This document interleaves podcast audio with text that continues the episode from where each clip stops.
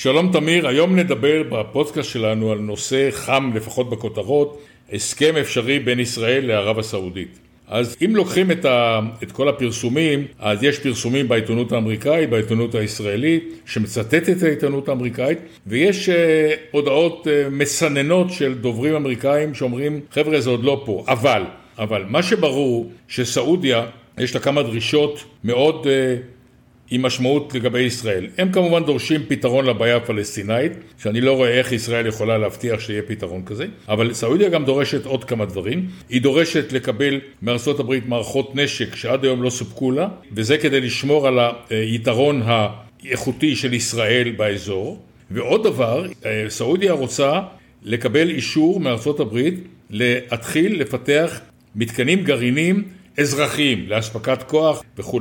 הבעיה ש... מדינה שמתחילה בגרעין אזרחי, יכולה אחר כך לעבור מהר מאוד לגרעין צבאי, וראינו את זה, ראינו את זה באיראן, זה התחיל כפרויקט אזרחי, ואנחנו היום מסתכלים על איראן שהיא ממש על סף הפצצה.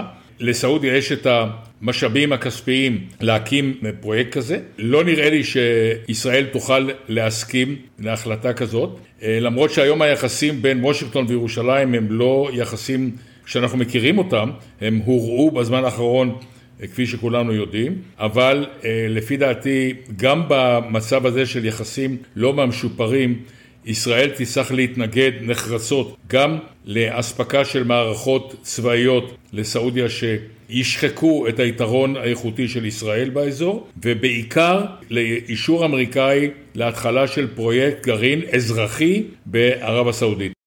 נתחיל בנושא של פרויקט הגרעין הסעודי.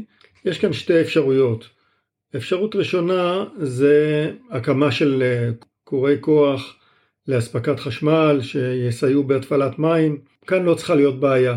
חברות חיצוניות מגרמניה, מצרפת, מארצות הברית יכולות להקים את הקורים האלה, אפילו מסין.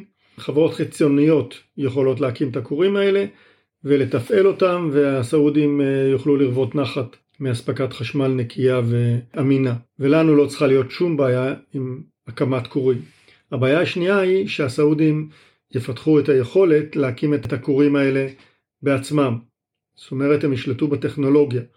ברגע שהם ישלטו בטכנולוגיה להקים מתקנים גרעיניים בארצם, בעצם הדרך תהיה סלולה, להגיע ליכולת גרעינית צבאית, במידה ויבחרו כך. זה מה שקרה באיראן, זה מה שקרה במדינות אחרות. אין דרך לעצור את זה בסופו של דבר. יש דרך להגביל את זה באמצעות הוועדה לפיקוח על אנרגיה אטומית, אבל אנחנו ראינו שמדינה שהייתה נחרצת ברצון להשיג את היכולת הזאת, הוועדות האלה לא עזרו במאומה. אז מהבחינה הזאת, לדעתי ישראל צריכה להסכים למתכונת שלא מסכנת, ולהתנגד נחרצות למתכונת שמסכנת. הבעיה השנייה היא בהשלכות לגבי האזור. ברגע שסעודיה תהיה בעלת יכולת גרעינית, נגדיר אותה במרכאות אזרחית, אבל בעלה, בעלת יכולת לפתח טכנולוגיה גרעינית, ואיראן מהצד השני של המפרץ בעלת יכולת כזאת, אין שום סיבה או דבר שיעצור את המצרים ואת הטורקים ומדינות אחרות באזור מלנסות ולהשיג את היכולת הזאת, ובעצם הסכר נפרץ והמדינות ירוצו להשגת נשק גרעיני, והמחסום בפני המדינות האלה הוא לא כל כך גבוה היום. יש יכולות כאלה, צפון קוריאה מוכנה למכור אותם לכל מי שישלם מספיק כסף.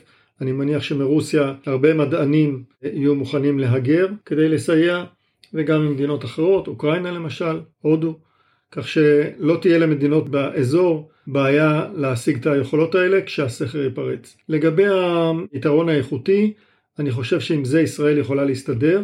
מדובר, אני מניח, במטוסי אף שלושים וחמש, בטילי פטריוט מתקדמים, מהדגם המתקדם, אם אס סי למשל. אני חושב שישראל תוכל להסתדר עם הדברים האלה, במיוחד אם נקבל גם בונוס, פיצוי, מתנה עבור הפגיעה ביתרון האיכותי שלנו. אנחנו נמשיך ונעקוב כדי לראות לאן זה מתפתח. תודה אריה ולהתראות.